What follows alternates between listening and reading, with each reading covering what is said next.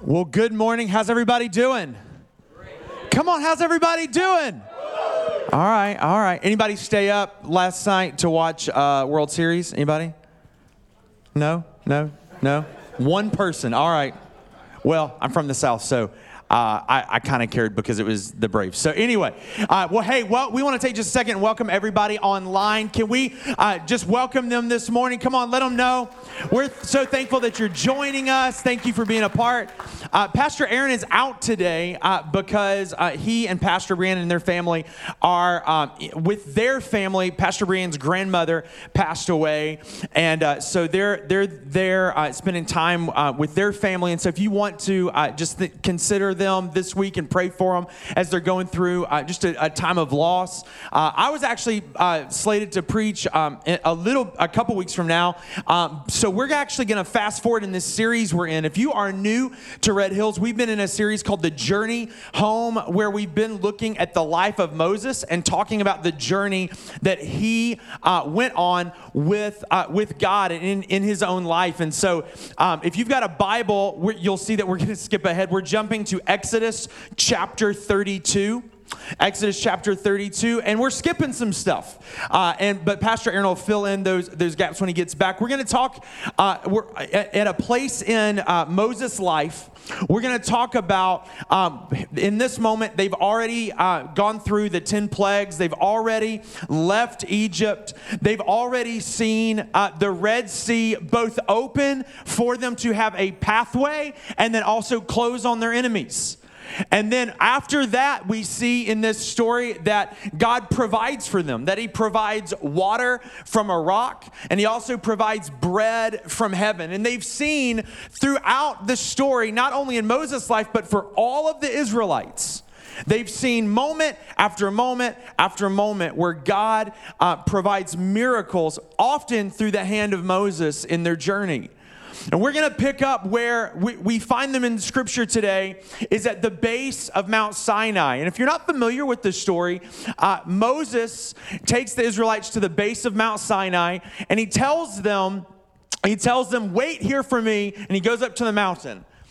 And he's been gone when we start reading about 40 days. So if you've got a Bible, you can turn with me to Exodus chapter 32, verse 1. We're going to read a, a fairly lengthy passage of scripture. We're going to read the first 14 verses.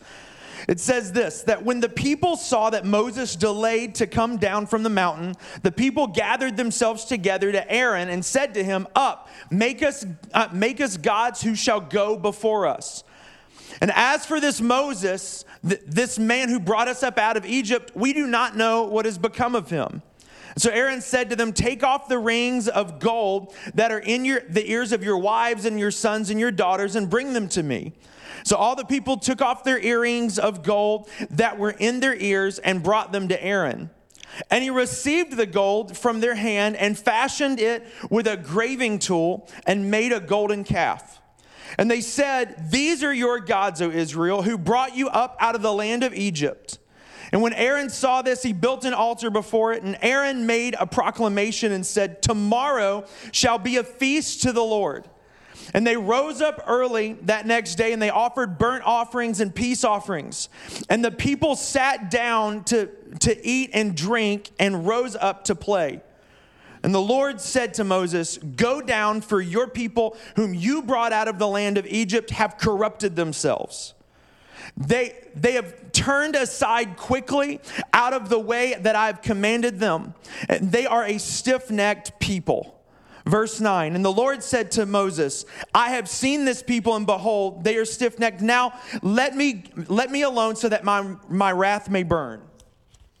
So that my wrath may burn against them, and I can consume them in order that I may make a great nation out of you. But Moses implored the Lord his God and said, O Lord, why does your wrath burn hot against your people, whom you have brought out of the land of Egypt with your great power and mighty hand? Why should the Egyptians say with evil intent, did he bring them out to kill them in the mountains and consume them off the face of the earth?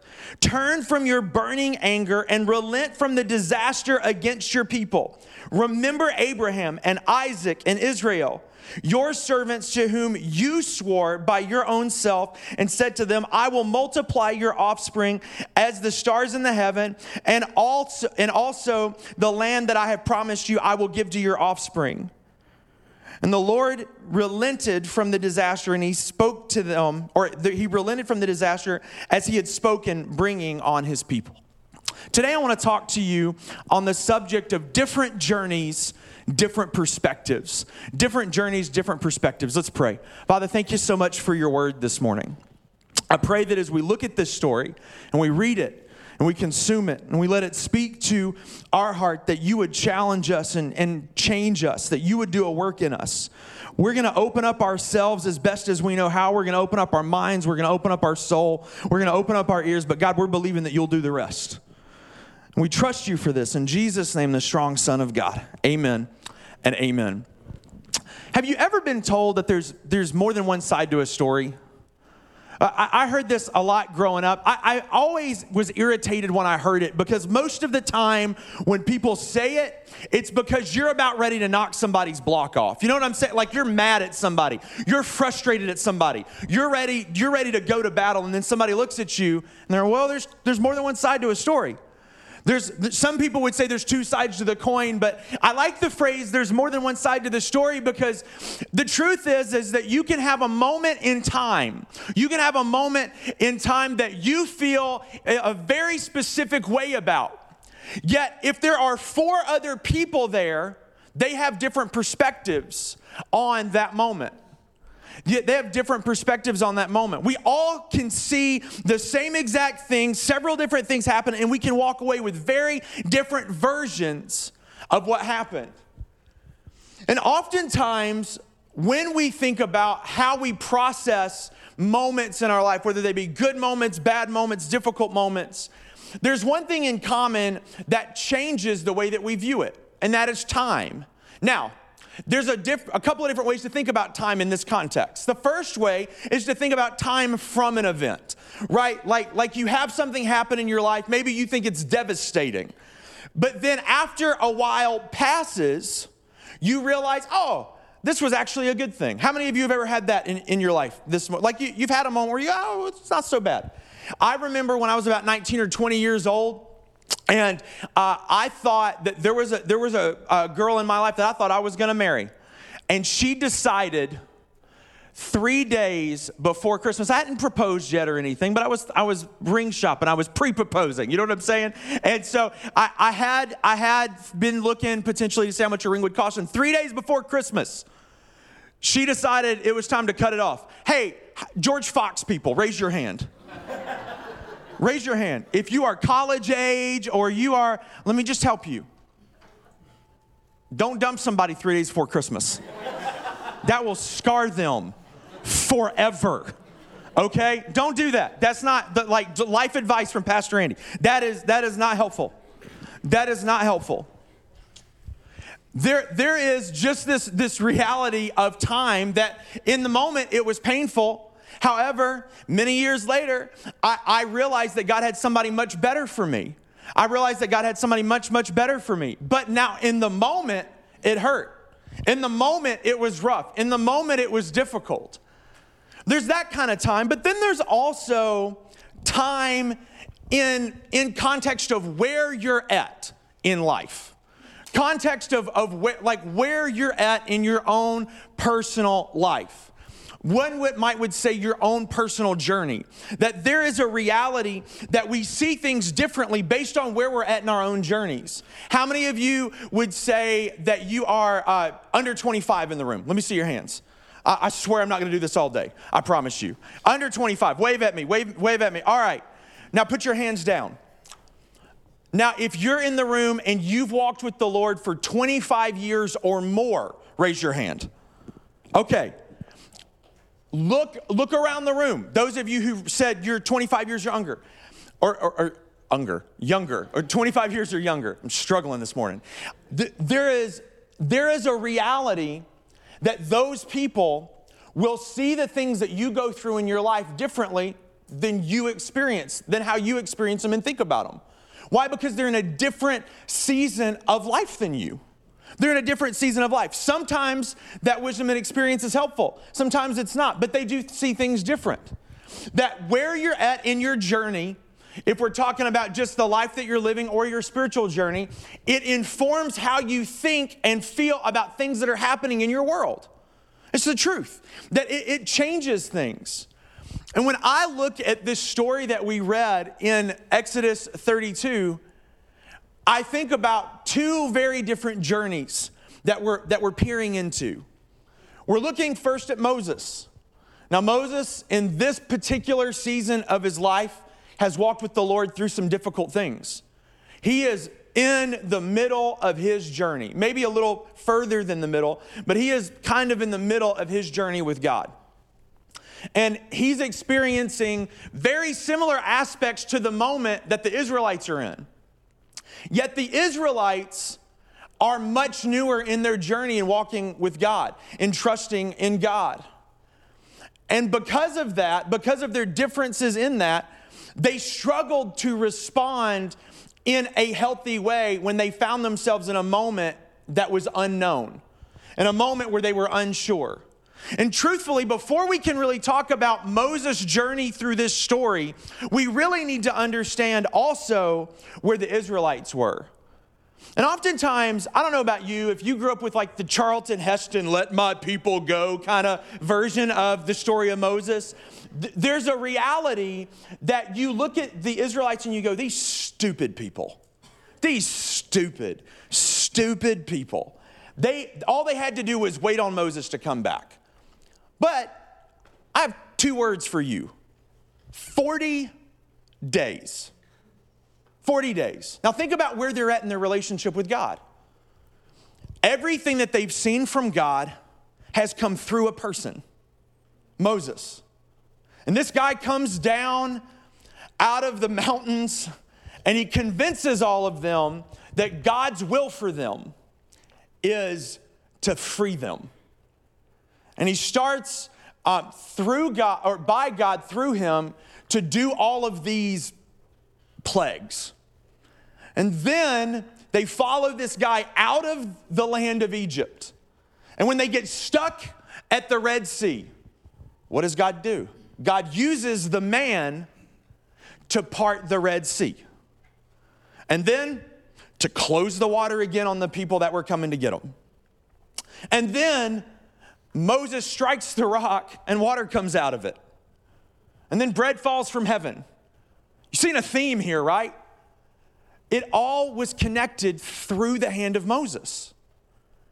And these people, they don't, they don't in their journey with God, you can kind of tell in the scripture, have a big differentiation between following the man that God is using and following God himself. And they find themselves in this spot where they're now sitting at the base of this mountain where Moses left them. And Moses isn't exactly a spring chicken, he's an older guy. And he goes up into the mountains. And he says, I'll be back when I'm back. And a week passes. And the guy that you've seen God use through this whole thing, a week passes and he's not back. You think, ah, he'll probably be back soon. Two weeks passes. And then three weeks and then a month. And you're starting to go, oh, wait, what's happening? What's going on? They actually address it in the very beginning of the story. The Israelites say, It's for this guy that brought us out of Egypt. We have no idea where he's at. We have no idea where he's at. They were finding themselves in the middle of the unknown. More than a month had passed, and they had no idea what to do.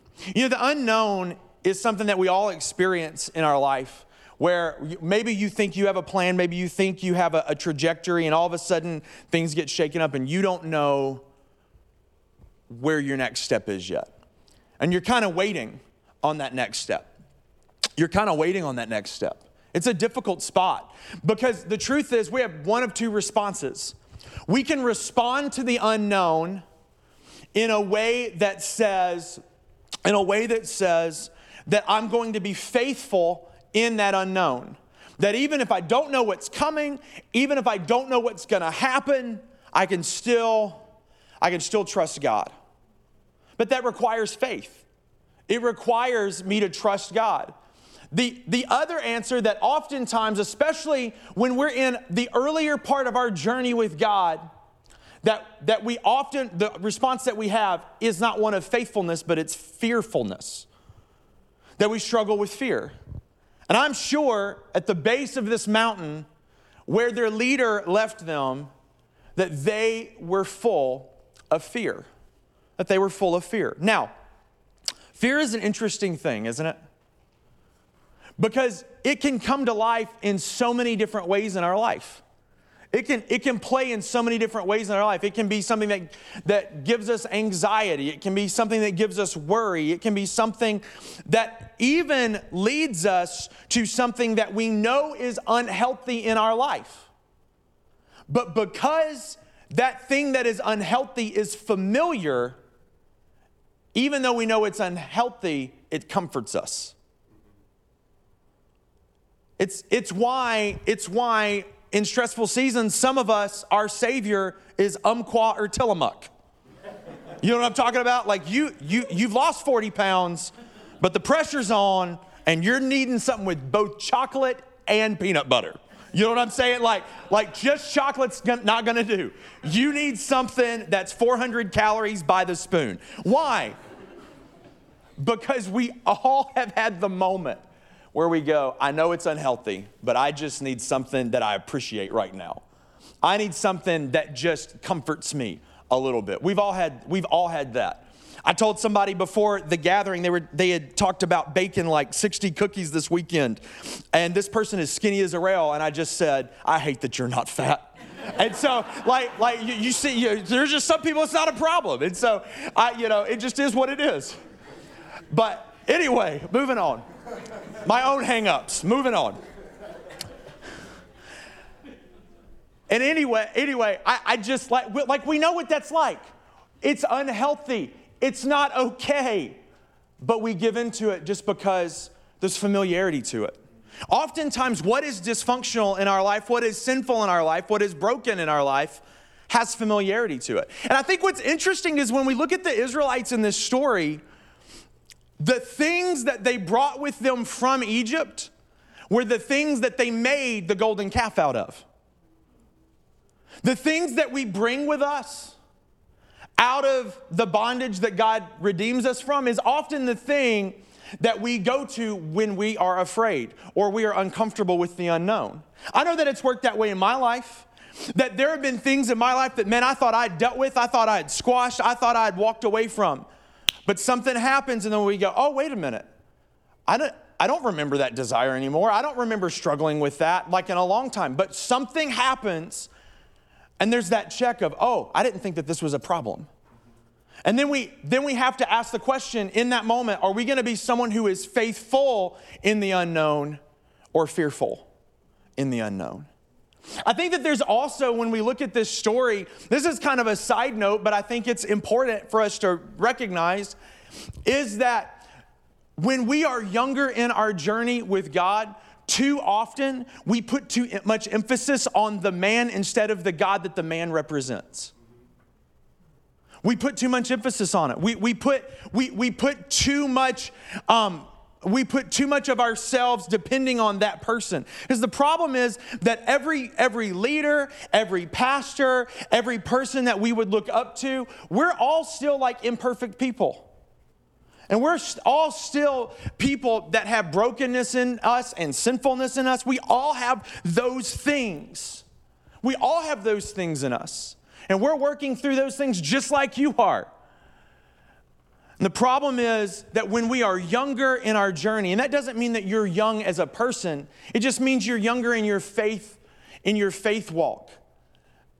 That often we put so much pressure on the person that when they mess up, and they will, when they do something that lets you down, and they will, we're more bothered by that than the fact that we were overly depending on that person instead of the God whom they also serve.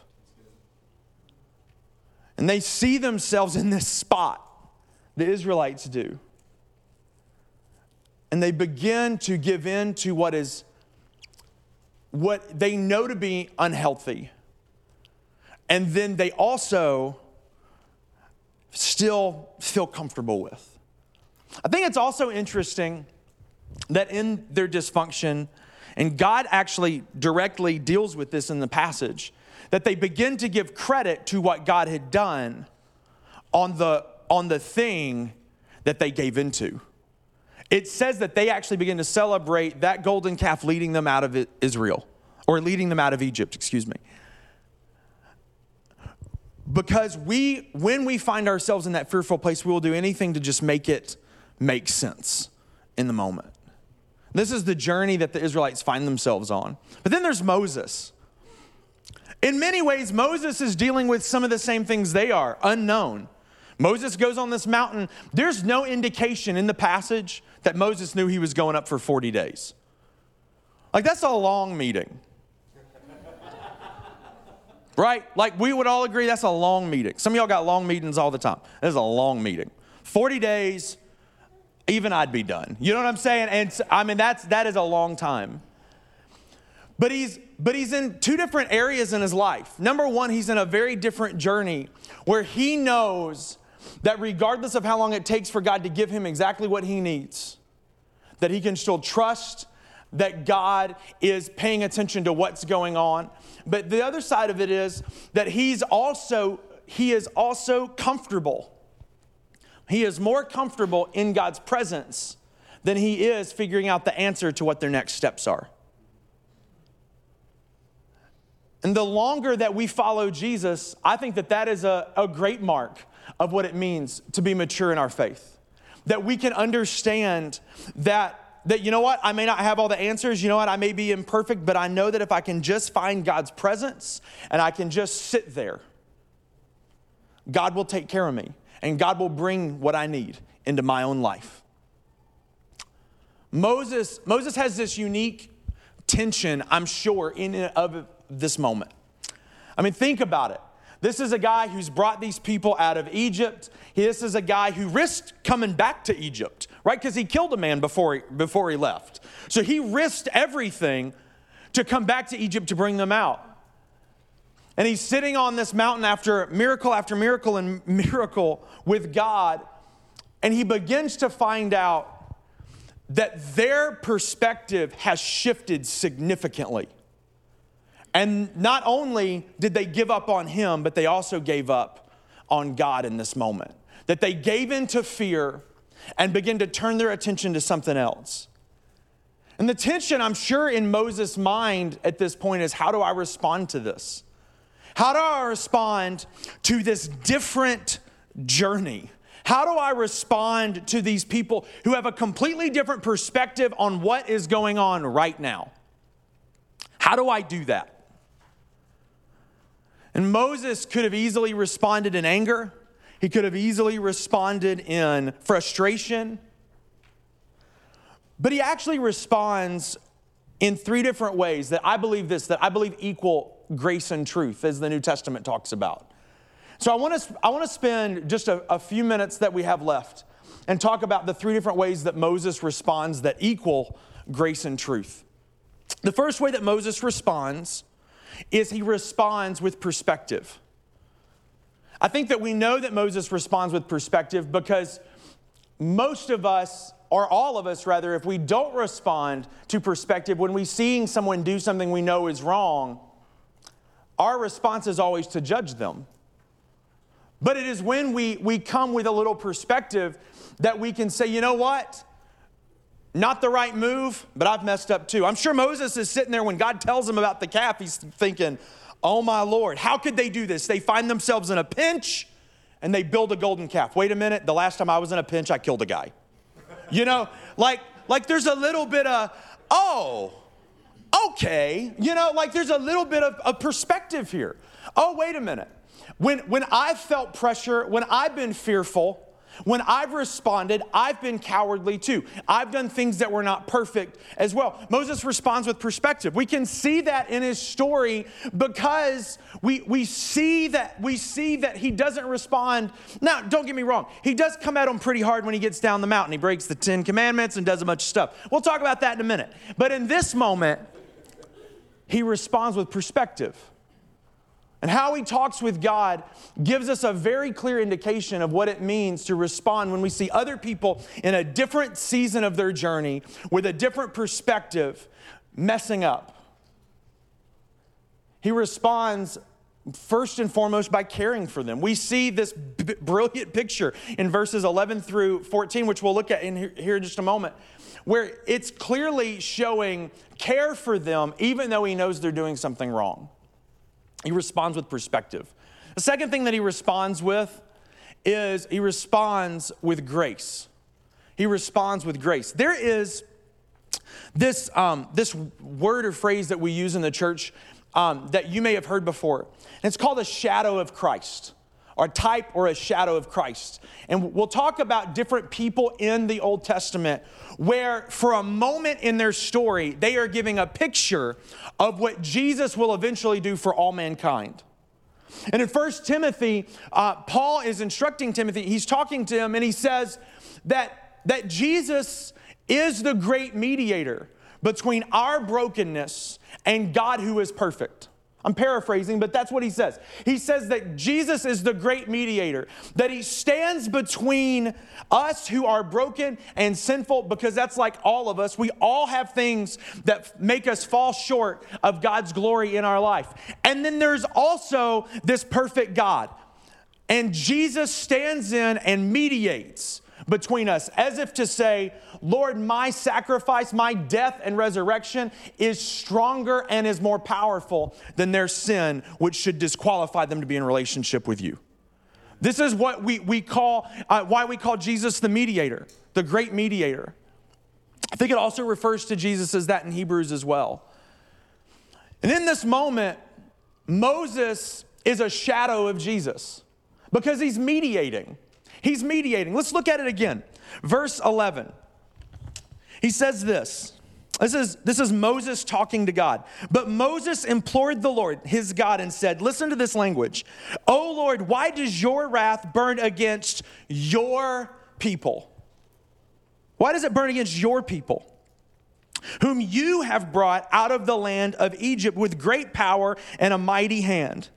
Why should the Egyptians say with an evil intent, Did he bring them out to kill them in the mountains and to consume them from the face of the earth? Turn from your burning anger and relent from this disaster against your people. Remember Abraham and Isaac and Israel your servants to whom you swore by your own self and said to them, I will multiply your offspring as the stars of heaven, and all this land I have promised I will give to your offspring, and they shall inherit it forever. What is Moses doing? He's mediating.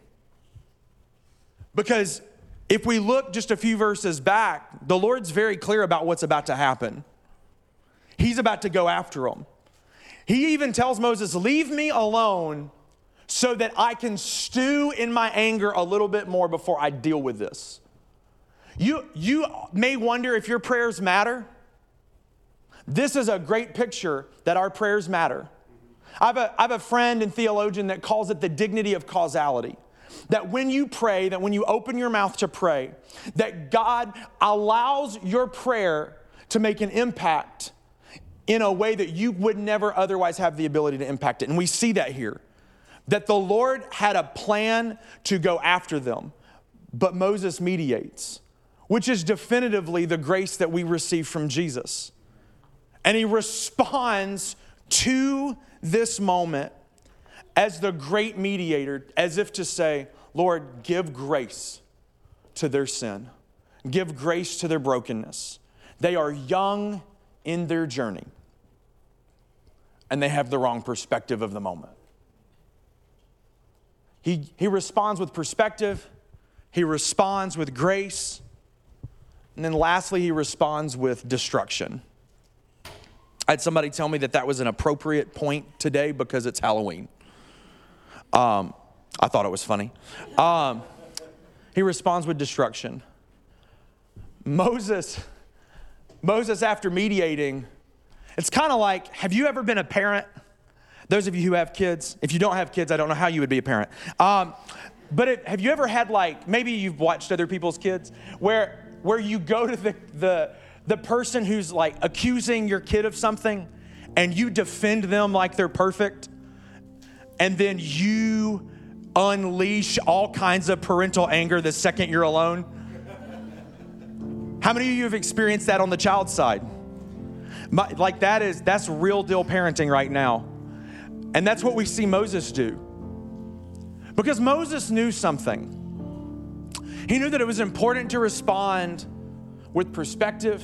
He knew that it was important to respond with grace. But he also knew like at some point like we have to deal with what's going on. We have to have a conversation about, about the thing that you're, you're carrying with you into this next season. So Moses comes down, he sees what they're doing, he breaks the Ten Commandments, and then he does something awful. He melts down or whittles down, depending on what translation you read, and he makes all of the people worshiping the golden calf drink it. Now, I don't know about you, but I'm betting that the best part of waking up is not gold in your cup. Like, that doesn't sound pleasant. That does not sound pleasant at all. It's disgusting. It probably, I'm guessing there were like health issues from drinking gold. I'm, I'm, I'm just guessing. Um, but I would think that it was probably an issue. And Moses is responding to say to them, if you want to go deeper with God, if you want to continue on the journey to the place that God has promised you, you're going to have to destroy the, these things here. It's not unlike the story that we see in Scripture where Jesus looks at the lady uh, caught in adultery. And he doesn't more publicly punish her. He doesn't, he doesn't um, do even what is common in that time. But he just looks at her and he says, Just go and sin no more. Destroy the things that you have from that, from that past life so that you can continue on the journey that God has for you and bring you into a new perspective where you are more willing to lean on and trust in the God that you serve. I ask you this morning what, what in your life needs to be destroyed?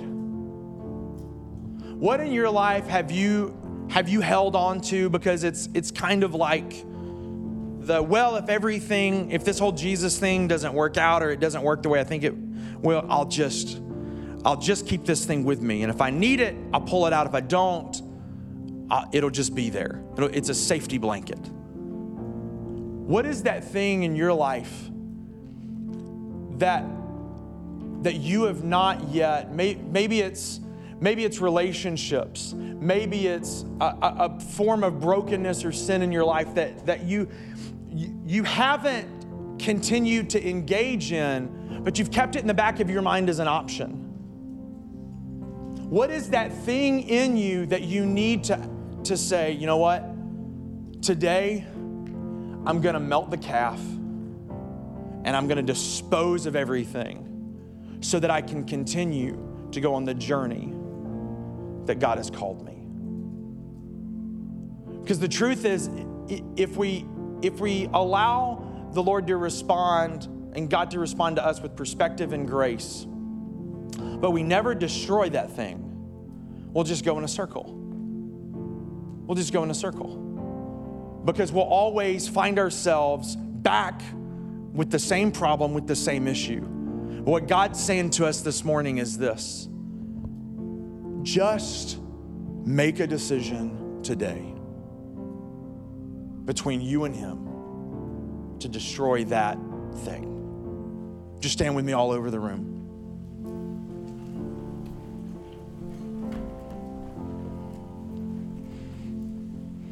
with everybody's head bowed and everybody's eyes closed, I just want to ask a I just want to ask a question.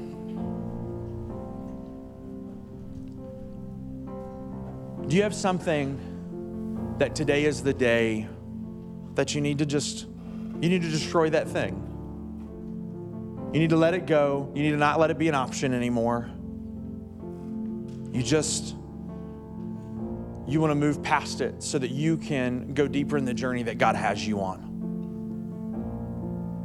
If that's you and you say, I've, I've got something like that, it's just me and you looking around. Can I get just a little bit of house lights, Steve? Um, just a little bit. It's just you and I. Would you would you lift your hand? I, I want to pray for you. It's just you and I. Yeah. His hands going up all over the room. Yeah. Yeah. Anybody else? Anybody else? Yeah. Father, I pray for every person that's lifted their hand today that says that they need to respond to maybe the unknown in their life right now with some destruction. Father, I pray that you'd give them the boldness and the, the ability to recognize that thing, to mark that thing, and to say, God, I'm never going back. I'm never going back. Maybe they went back a week ago, maybe they went back a month ago, maybe they went back a year ago, but they're still they're still holding on to it. Father, I pray that you'd give them the boldness to just never go back. That they'll let it go, that they won't worry about it, that they'll that they'll begin to trust you and go just a little bit deeper in their journey. And Father, as they do that, Lord, I pray that you would give them perspective. The, the, the better perspective that Moses had in this moment. I pray that you give him that perspective give them that perspective this morning to see that trusting you is better than reverting back to trusting ourselves. We ask these things in your name, Jesus Christ, the strong Son of God. Amen and amen.